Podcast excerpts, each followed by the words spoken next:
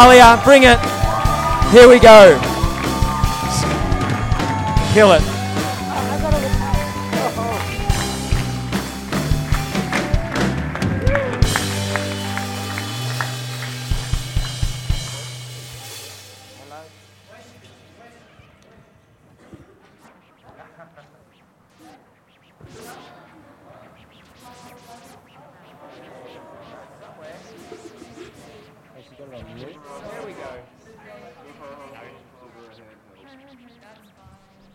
Hello. Hey.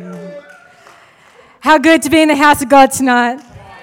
I feel, oh man, I am so pumped to be uh, bringing the word. By the way, you can take a seat. Sorry. First time. Forgive me. I am so pumped to be bringing the word of God. I must say, it is odd to be uh, giving the message rather than receiving, but it's an honor all the same. Uh, I want to honor two people in the house Tonight, as Pastor Sam said, I work here at the church, so they are my bosses. They are also my pastors and my friends and uh, mentors. Pastor Sam and Carolina. Wow. I can't thank you enough for um, this privilege. I haven't even got to the good bit yet, but thank you. I'm going to uh, read my notes because these are actually really incredible uh, stats, I guess you could say, facts. They started their legacy 15 years ago with youth ministry at Citipointe Church, Carindale. And since then, they have seen over 10,000, I'm going to say that again, 10,000 decisions for Jesus. And the number keeps getting added daily. And uh, they, in September, will be celebrating five years of being our location pastors of Citipointe Redcliffe. And uh, on behalf of my family and I, I just want to say thank you. Thank you for having eyes to see. Thank you for having ears to hear the Spirit of God and lead me, my family, we collectively, uh, to advance the kingdom of God. It's honestly such a privilege. Thank you. Can we honor them? Yeah. Amen. Uh, so, do you even Bible? This theme of July has been really exciting for me. Has anyone learnt something in the month of July of this theme? Me and Danny and Tanya, right on. Oh, Adam up the back, I see that hand. Um, I have loved this theme, and I'm going to uh, do something a little bit differently tonight. Still stick within the theme of Do You Even Bible, but the theme that comes up for me is legacy. And like I just said, uh, Pastor Sam and Carolina, they lead us with such a great legacy that they've done up until this point and that they take us into as well. Um, but I want to uh, focus on that because I believe that we're coming into a time where uh, there's a scripture in the Bible that says young men will see visions and old men will dream dreams. And I honestly, wholeheartedly believe that we are going to, we're living in a time where that is coming to fruition now more than ever. Um, I believe that pop culture is on its way out and a spiritual culture is coming and taking a hold of the young people of this generation and every generation, every uh, demographic, every age. And it's a really exciting time to be a part of. Anyone else? Can anyone say amen? Yeah. Um, so we're going to tackle David and Goliath tonight because I believe that. Uh, can someone hold this? Sorry, there's not enough. I had to go old school with my notes, so I've literally printed off 11 pieces of paper. Thank you. Taking after uh, Pastor Sam with the old school methods. Yeah, amen.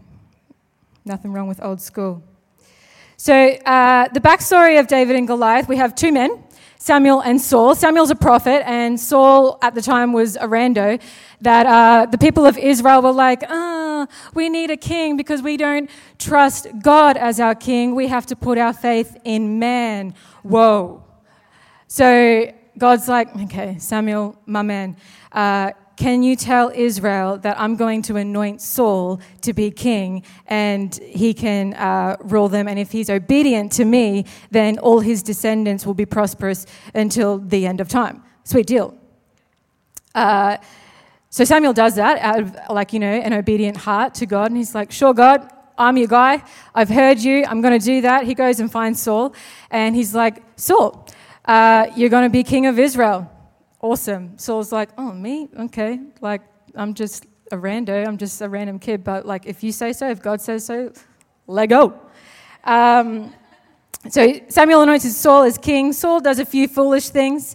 Uh, as king, he disobeys God to fulfill what he, Saul, thought was right. He puts a nation in danger by taunting the enemy, and it backfires in their face, kills two, almost two and a half thousand men, small things. Uh, and now all of Israel live in fear because of one man's disobedience. Huge, right? Because of one man's disobedience, a whole nation suffers.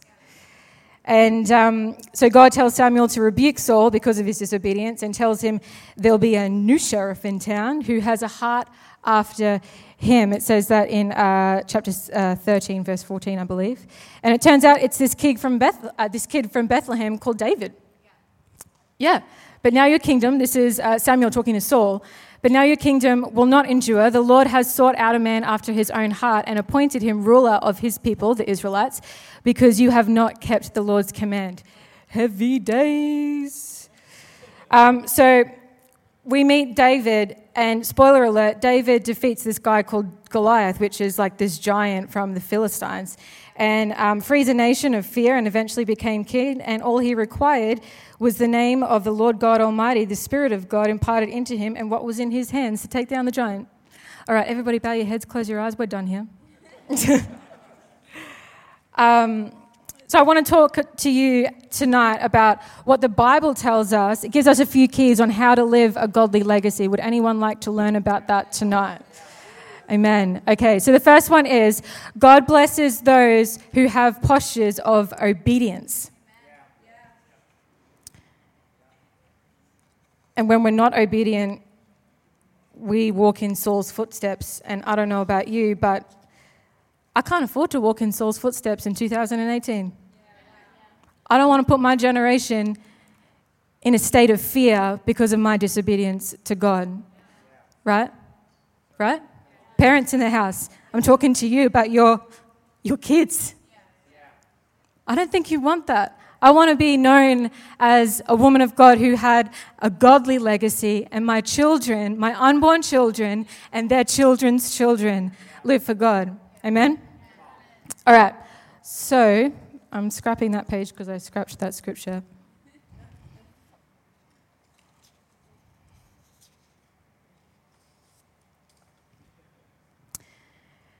Legacy can be built on trust and obedience, example Samuel, and legacy can be stifled by arrogance and obedience, example Saul. Um, we pick it up. So after God uh, realizes that Saul's been disobedient, he, disobedient, excuse me, he says to Samuel, "Mate, that guy that we anointed to uh, be king over my people, yeah, he did a bad thing. He did a very bad thing, and." Um, he can't be king no more. he, uh, he didn't walk in the anointing. He didn't hear, uh, uh, you know, adhere to my word, and so he can't be king anymore. So I've sought out um, a man after my own heart. His name's David, as we know. And Samuel's all like, oh, I feel kind of bad because I kind of liked Saul. Like he was a good guy, I thought, but he was disobedient. So, well, okay, I'm with you, God. Let's go and find this guy. So uh, we pick it up in chapter 16, verse 1. Samuel's having like a bit of a pity party. He's like, mm, Saul was a good guy. But um, the Lord said to Samuel, this is in verse 1, How long will you mourn for Saul since I have rejected him as king over Israel? Fill your horn with oil, and in the Old Testament, uh, oil represented the Holy Spirit, and be on your way. I am sending you to Jesse of Bethlehem. I have chosen one of his sons to be king. So, uh, Jesse is a guy who has eight sons. No, thank you in the name of Jesus. Um, says the single girl with no kids. Even still, no thank you. Um, and yeah, he has eight sons. And so Samuel's like, well, okay, uh, I'm going to go on a quest to Bethlehem. Off I go go and find uh, Jesse. And in my mind, when I read the Bible, sometimes I, I have such a vivid imagination. And so I imagine it in 2018. So I'm imagining like Samuel finds Jesse and it's like an American Idol audition. He like sits in a chair and he's like, bring him in, bring in the first contestant, and I'll, I'll see if he's worthy. And so uh, he goes on the hunt for this illustrious man after God's own heart. And yeah, finds Jesse and asks to see his sons. And then they start with the oldest, and I look, the Old Testament, I can't pronounce these names. So I'm just going to say Eliab. Is that right? Sounds good. We'll go with that. Uh, Eliab starts because he's the oldest. And he, I imagine him to be like this mighty warrior. You know, like he's got the guns and he's uh, tall, dark, and handsome and like just struts around like this. And he kind of knows that he's a warrior. I feel like he would look like that. So he walks into the audition room, into uh, Bethlehem Idol. he's walking in, he uh, stands in front of, you know, Samuel and he's like, hey, I'm here. And um, God says in verse 7, well, actually, God says to Samuel, He's like, no, no, no, this is not the guy. You think that he's the guy. By, by looking at him, you think he's the guy, but this is not the guy. Verse 7 uh, For the Lord does not see as man sees. This is God putting a pause on uh, Samuel's thinking. For the Lord does not see as man sees, for the Lord looks at the outward appearance, but God looks at the heart. I so want to be known as that person that has a godly heart. I so want to, my life to emulate when I get into uh, the gates of heaven after my time on earth is done. Um, I want to walk up to those gates and be greeted with that, that sweet, sweet message Welcome home, good and faithful servant. Because serving is after God's own heart. Does anyone else agree with that? So they searched through all other seven boys, uh, well, six boys, and Eliab wasn't it. Uh, Abinadab, the OG dabber, wasn't it. Uh, Shammah wasn't it. And Samuel's like, come on, man. Like, I've, I've gone through three of the oldest and uh, three more. You've got eight sons. Surely there's another one. Jesse, do you have any more sons? And Jesse's like, well, yeah, I've got my youngest, David, but I mean, he just tends to sheep. And I'm, again, my imagination comes into play.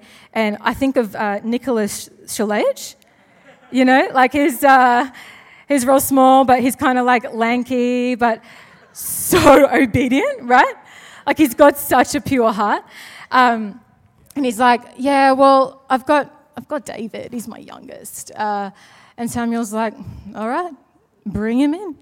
And so um, he actually, Samuel actually says, Look, we're not leaving until we see this guy because the rest of your sons, they're not it. God hasn't told me that they're the future king of Israel. If there's one more, bring him in.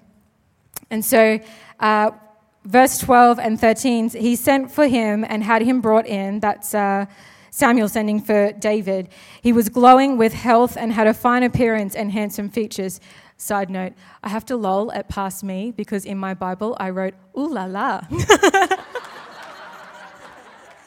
yeah, anyway, then the Lord said, Rise and anoint him. This is the one.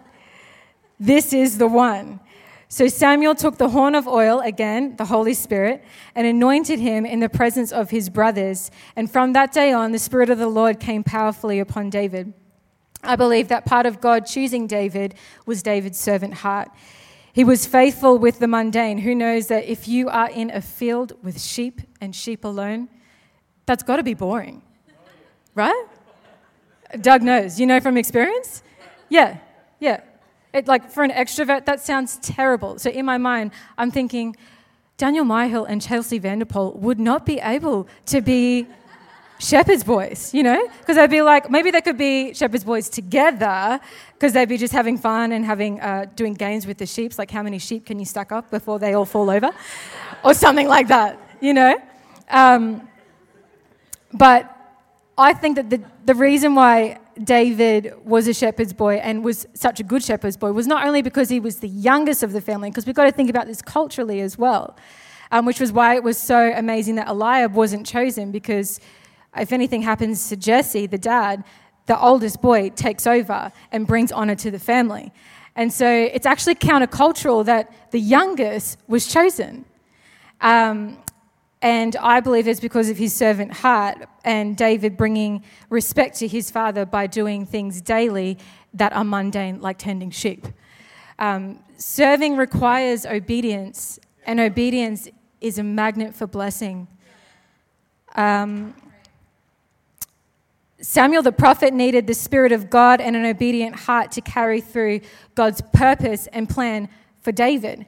And if he hadn't, I believe that David may not have been spirit filled and or confident enough to have the fruit that he did in the Old Testament that we know about today.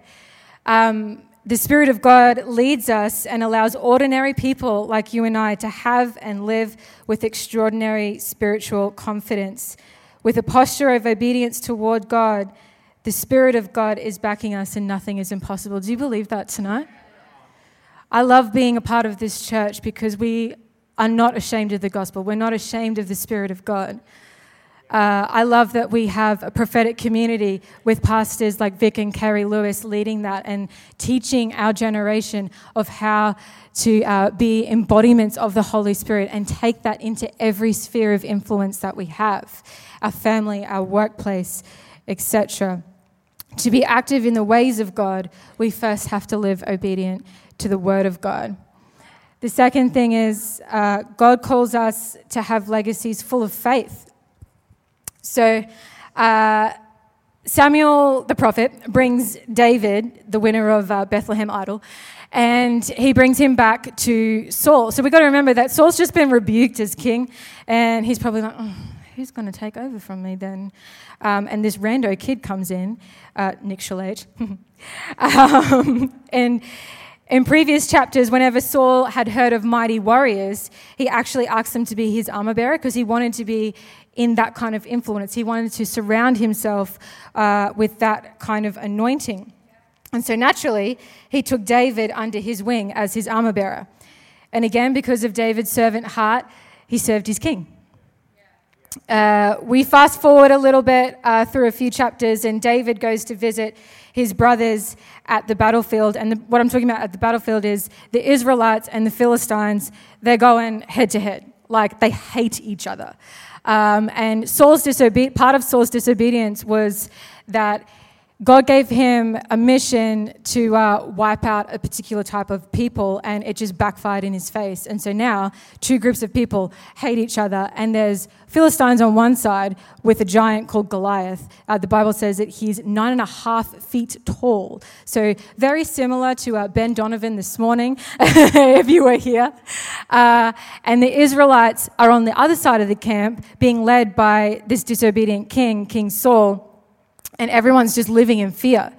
Uh, they're like, oh, we don't, we don't know if we can take this guy down. I mean, like, one, he's massive.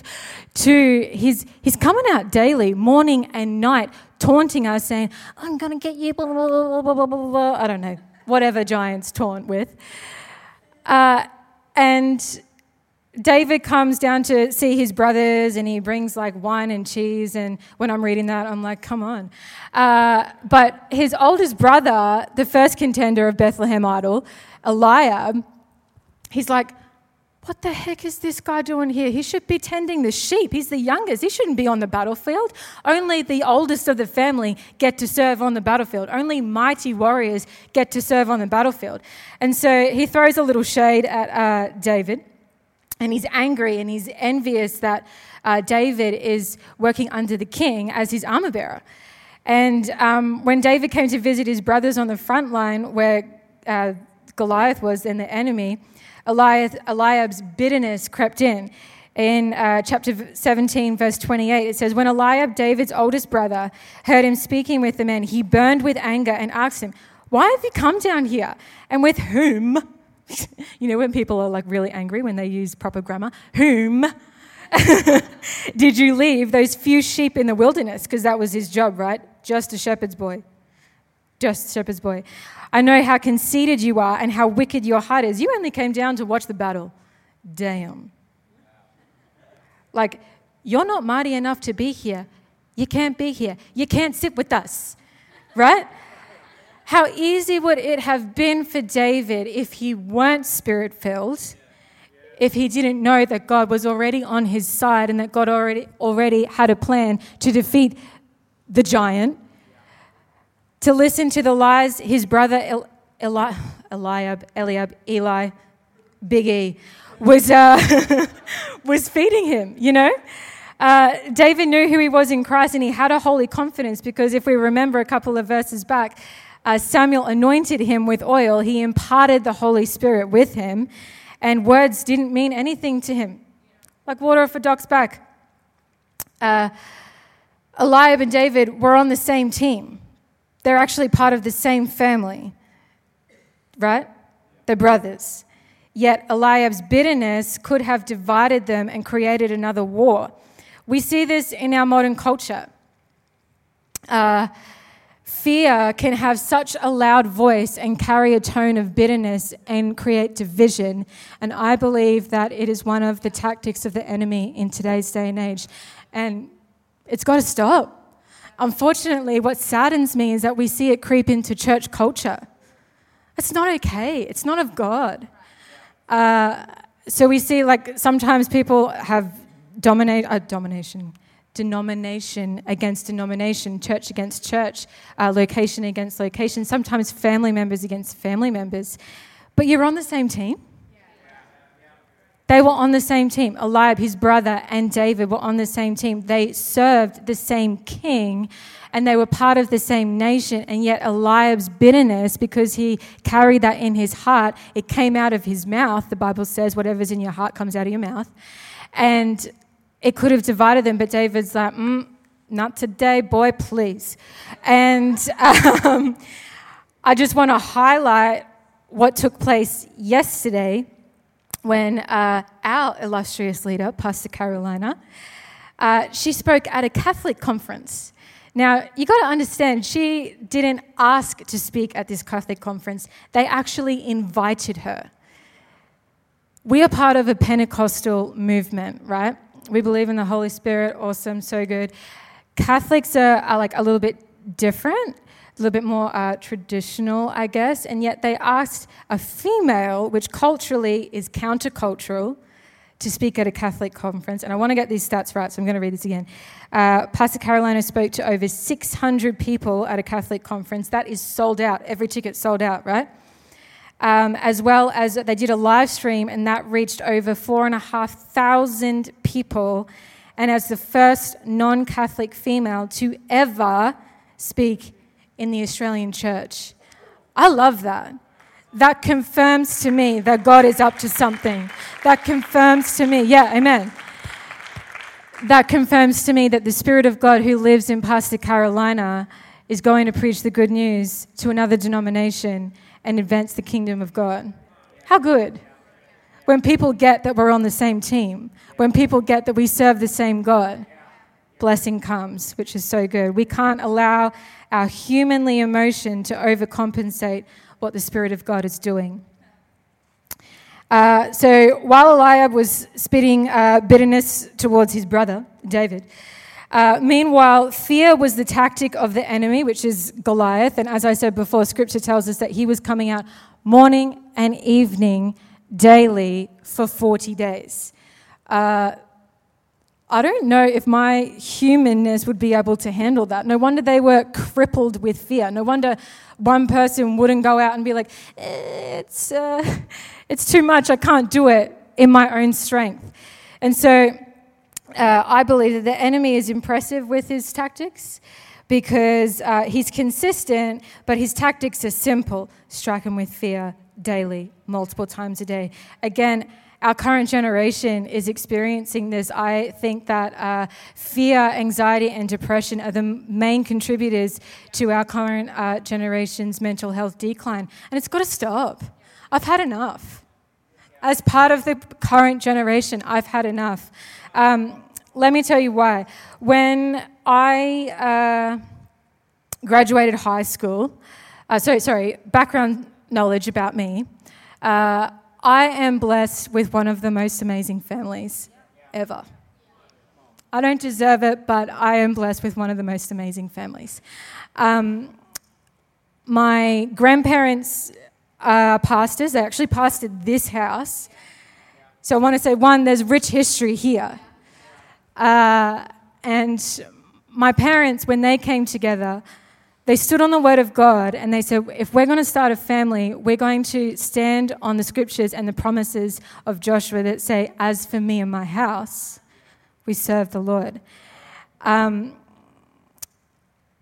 my parents are such great examples of how to live a godly legacy. I wake up uh, daily and they're having their tea and breakfast and they've got the concordance out and they've got uh, their Bible out and they've got their journals out. And I see that every day, morning and night.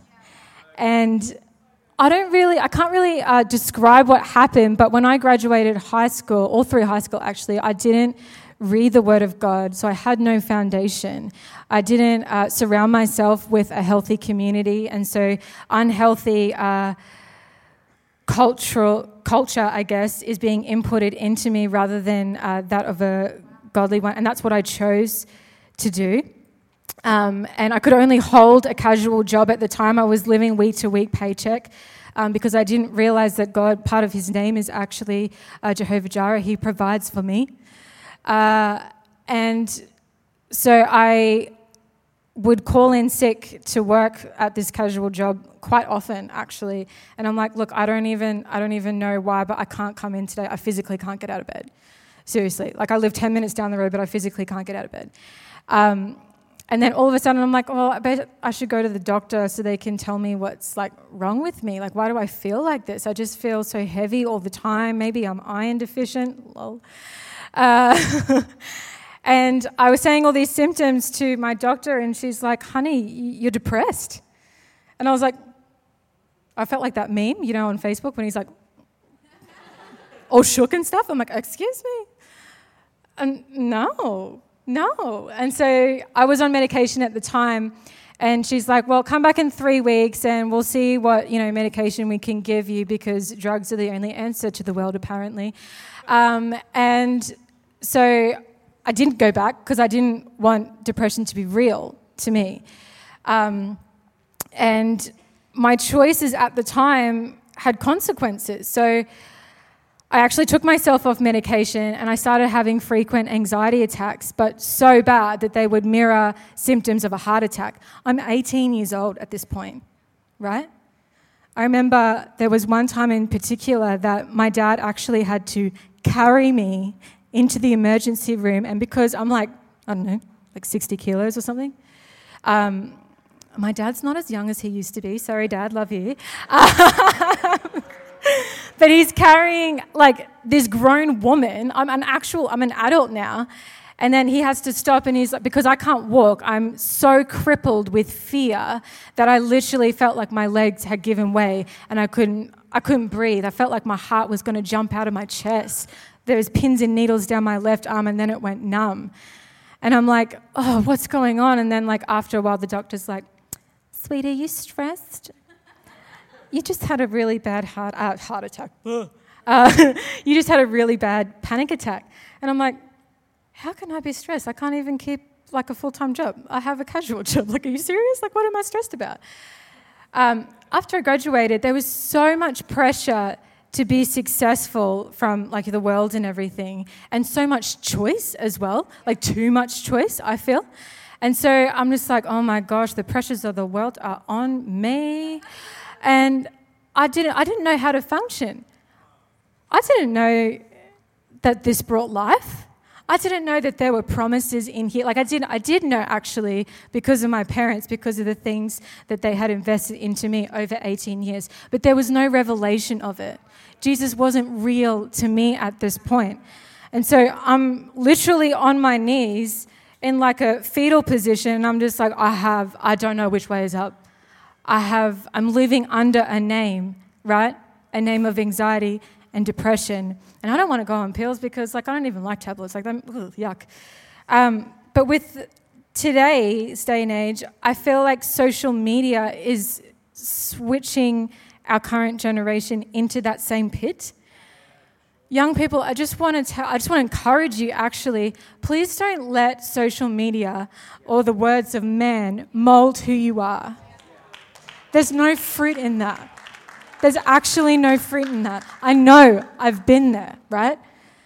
And um, young people are unknowingly opening themselves up to constant opinions from others and letting it affect the mind, body, and spirit. That's what I was experiencing. My mind was like, had this big grey cloud over it. I couldn't see clearly. I couldn't, I couldn't walk, right? Physically physically, emotionally, mentally, uh, uh, spiritually, and financially, I was living an inept life.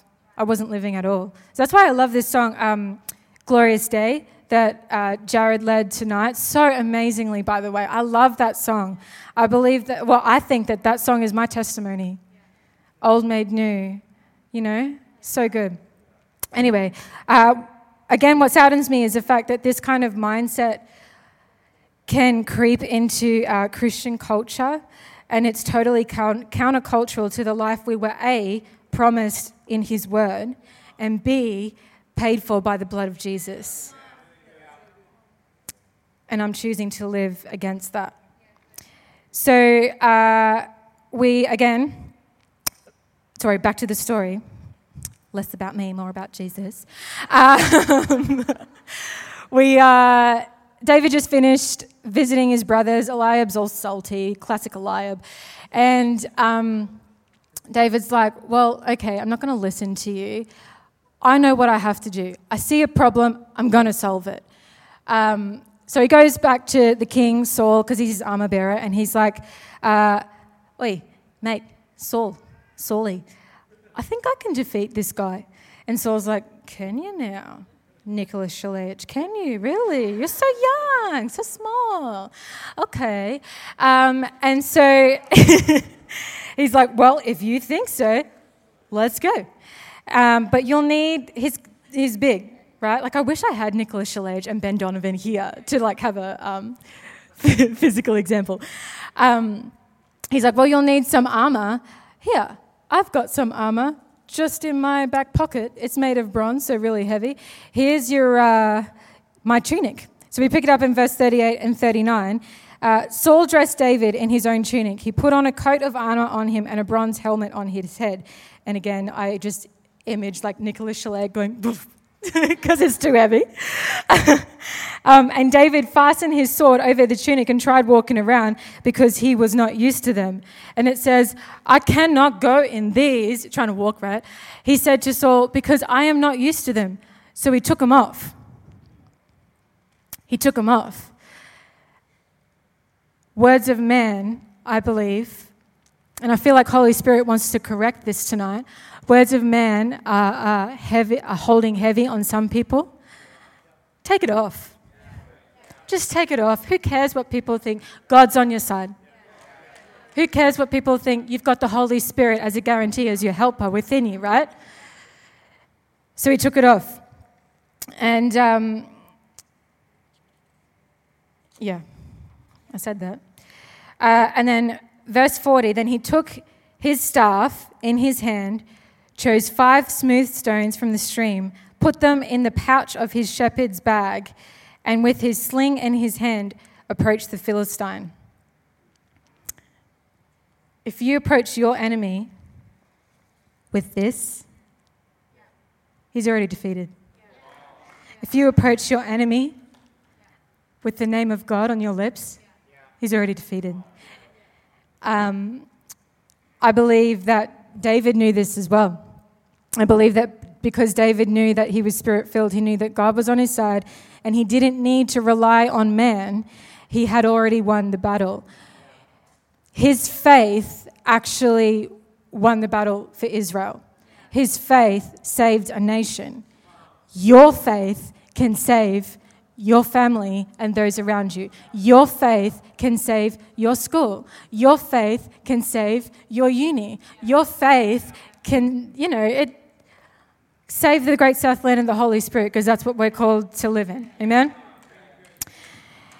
Um, and the third one is God has called us to have legacies that are victorious. Eliab's conviction that David was highly underqualified was a fear based opinion. Fear doesn't have a say when you go towards your giant in the name of the Lord the, the coming verses, uh, chapter 17, verse 45 to 47, are some of my most favorite verses in the whole entire Bible.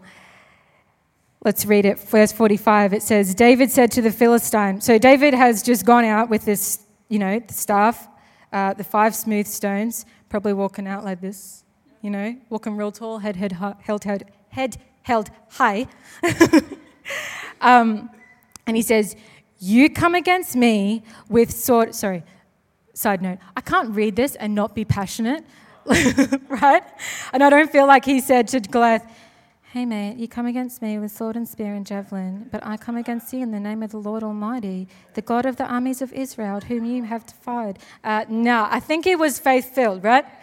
Uh, he said to the Philistine, You come against me with sword and spear and javelin, but I come against you in the name of the Lord Almighty, the God of the armies of Israel, whom you have defied. This day, this day the Lord will deliver you into my hands, and I'll strike you down and cut off your head. This very day I will give the carcasses of the Philistine army to the birds and the wild animals, and the whole world will know, the whole world will know that there is a God in Israel. All those gathered here will know that this it is not by sword or spear that the Lord saves, for the battle is the Lord. I just spat all over my notes in my Bible, but he says he will give you into our hands. Man, I'm about to preach. Okay.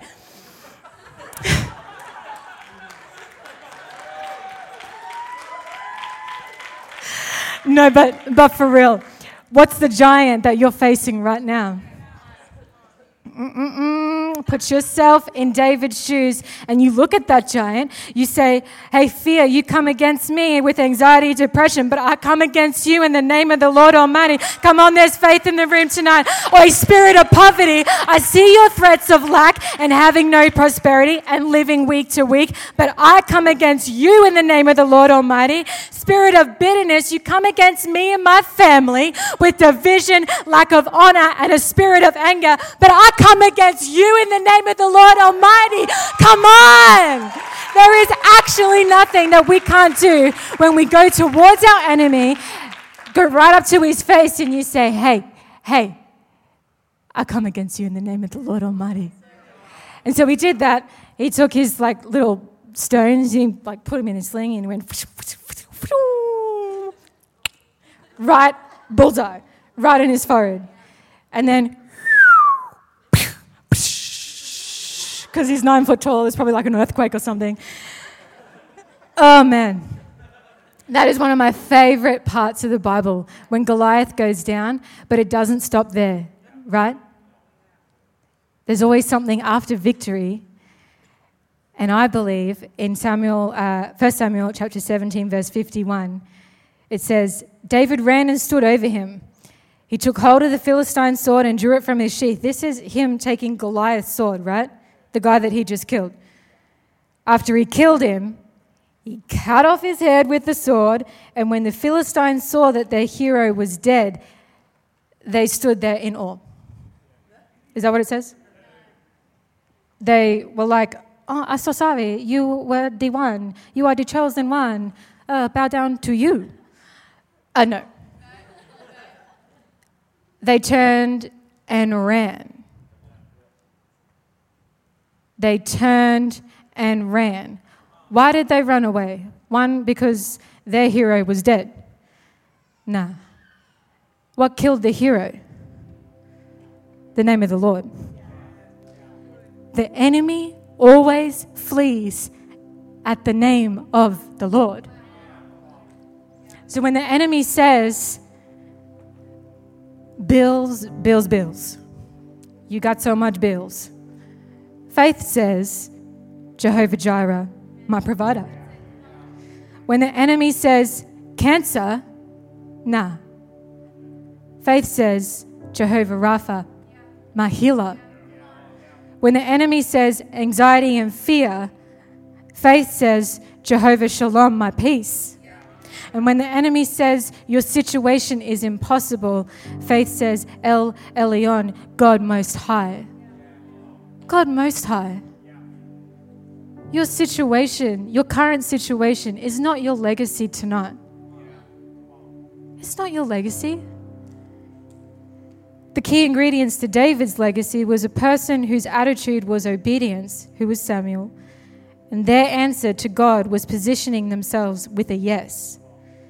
The fruit from your yes far outweighs any struggle you may encounter.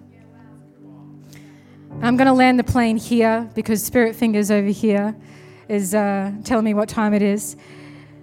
I believe the, uh, the Spirit of God has called this house to exude a godly legacy. I believe this house was made for worship. I believe this house was built for the generations. I believe this house was built on a foundation of the Word and God's promises. I believe this house was built for the prophetic. And there's such rich history here, and there's more history waiting to be written. And I believe Holy Spirit wants to tear down anything that might be hindering you from living a godly legacy. Fear and anxiety are not of God. Depression is not of God. Lies and deception, whether you use them or believe them, are not of God. Guilt and shame is not of God. John 10:10 10, 10 says, and I'm reading from the amplified version, the thief comes only in order to steal and kill and destroy, but I came, this is Jesus speaking. In my Bible this is printed in red. Right? It's in ink, so it counts, right? I came that they may have and enjoy life and have it in abundance to the full till it overflows. The things that are not of God stifle your legacy. But when you choose to live by the word of God and go at your enemy in the name of the Lord, abundance flows. Nothing can stop you, nothing's impossible. And that's Jesus talking. Like I said, it's in red ink in my Bible, and that's a promise. That's the legacy God has promised us a life of abundance. Can anyone say amen? So, tonight, I want to pray for uh, two groups of people. The first group of people uh, are those that want to choose to have a godly legacy. And the second group of people are um, those that want to choose to continue to live a godly legacy. So, if we wouldn't mind uh, bowing your heads and closing your eyes, I almost said close your heads and bow your eyes. I want to offer you an invitation tonight. I want to offer you an opportunity to live a godly legacy through relationship with Jesus Christ. I believe there's uh, people in this room, and maybe you haven't encountered the Spirit of God to, uh, before either. But I believe this Holy Spirit has had his hand on one particular person's heart because you've uh, been dealing with anxiety before, and it's actually crippling you. But Holy Spirit has had his hand on your heart, and you have felt overwhelming peace throughout tonight.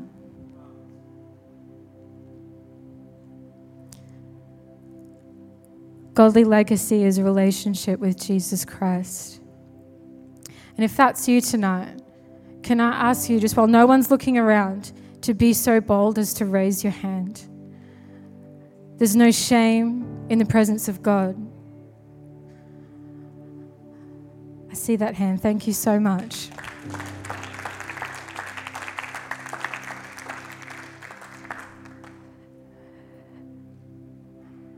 I'm just going to wait again. Thank you. I see that hand. Amen.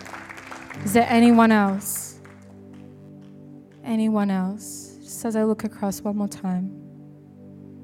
Beautiful. I want to pray for. Uh, where did my notes go? That's okay. Um, I want to pray for four groups of people tonight, four things for those that want to continue, choose to continue to live a godly legacy. The first one is uh, family and relationships. The second one is, oh, sorry, the first one is family and generations. The second one is marriage and relationships. Uh, the third one is anxiety and depression and living a life of fear. And um, the fourth one is provision. God's been speaking to me lately that uh, these four areas are the main areas of attack of the enemy. And I believe that we are coming into a time where these are the areas that we need to strengthen as carriers of the Holy Spirit. And so we need to realign ourselves with the Word of God once again. If that's you tonight, I would just love to pray for you. You don't have to come out the front, you don't have to raise your hand or anything. It's a heart check. Holy Spirit. Holy Spirit, I thank you for every person in this room tonight. I thank you for the generations represented. I thank you for the houses, the families represented. And Lord God, I place a hedge of protection over each and every one of them. Fear, you have no place here. Anxiety, you have no place here. Depression, you have no place here because as for me and my house, we serve the Lord. And I come at you in the name of the Lord God Almighty. And so you have to flee. Lord God, I, I thank you for uh, strong marriages that would be a testimony to your goodness, your faithfulness. I thank you for uh, abundant provision to every family here tonight, every person here tonight. And I just thank you that you give us the word of God as a guarantee. It never changes, but it teaches us on how to live a godly legacy. And we love you. We love you so much. In Jesus' name, amen.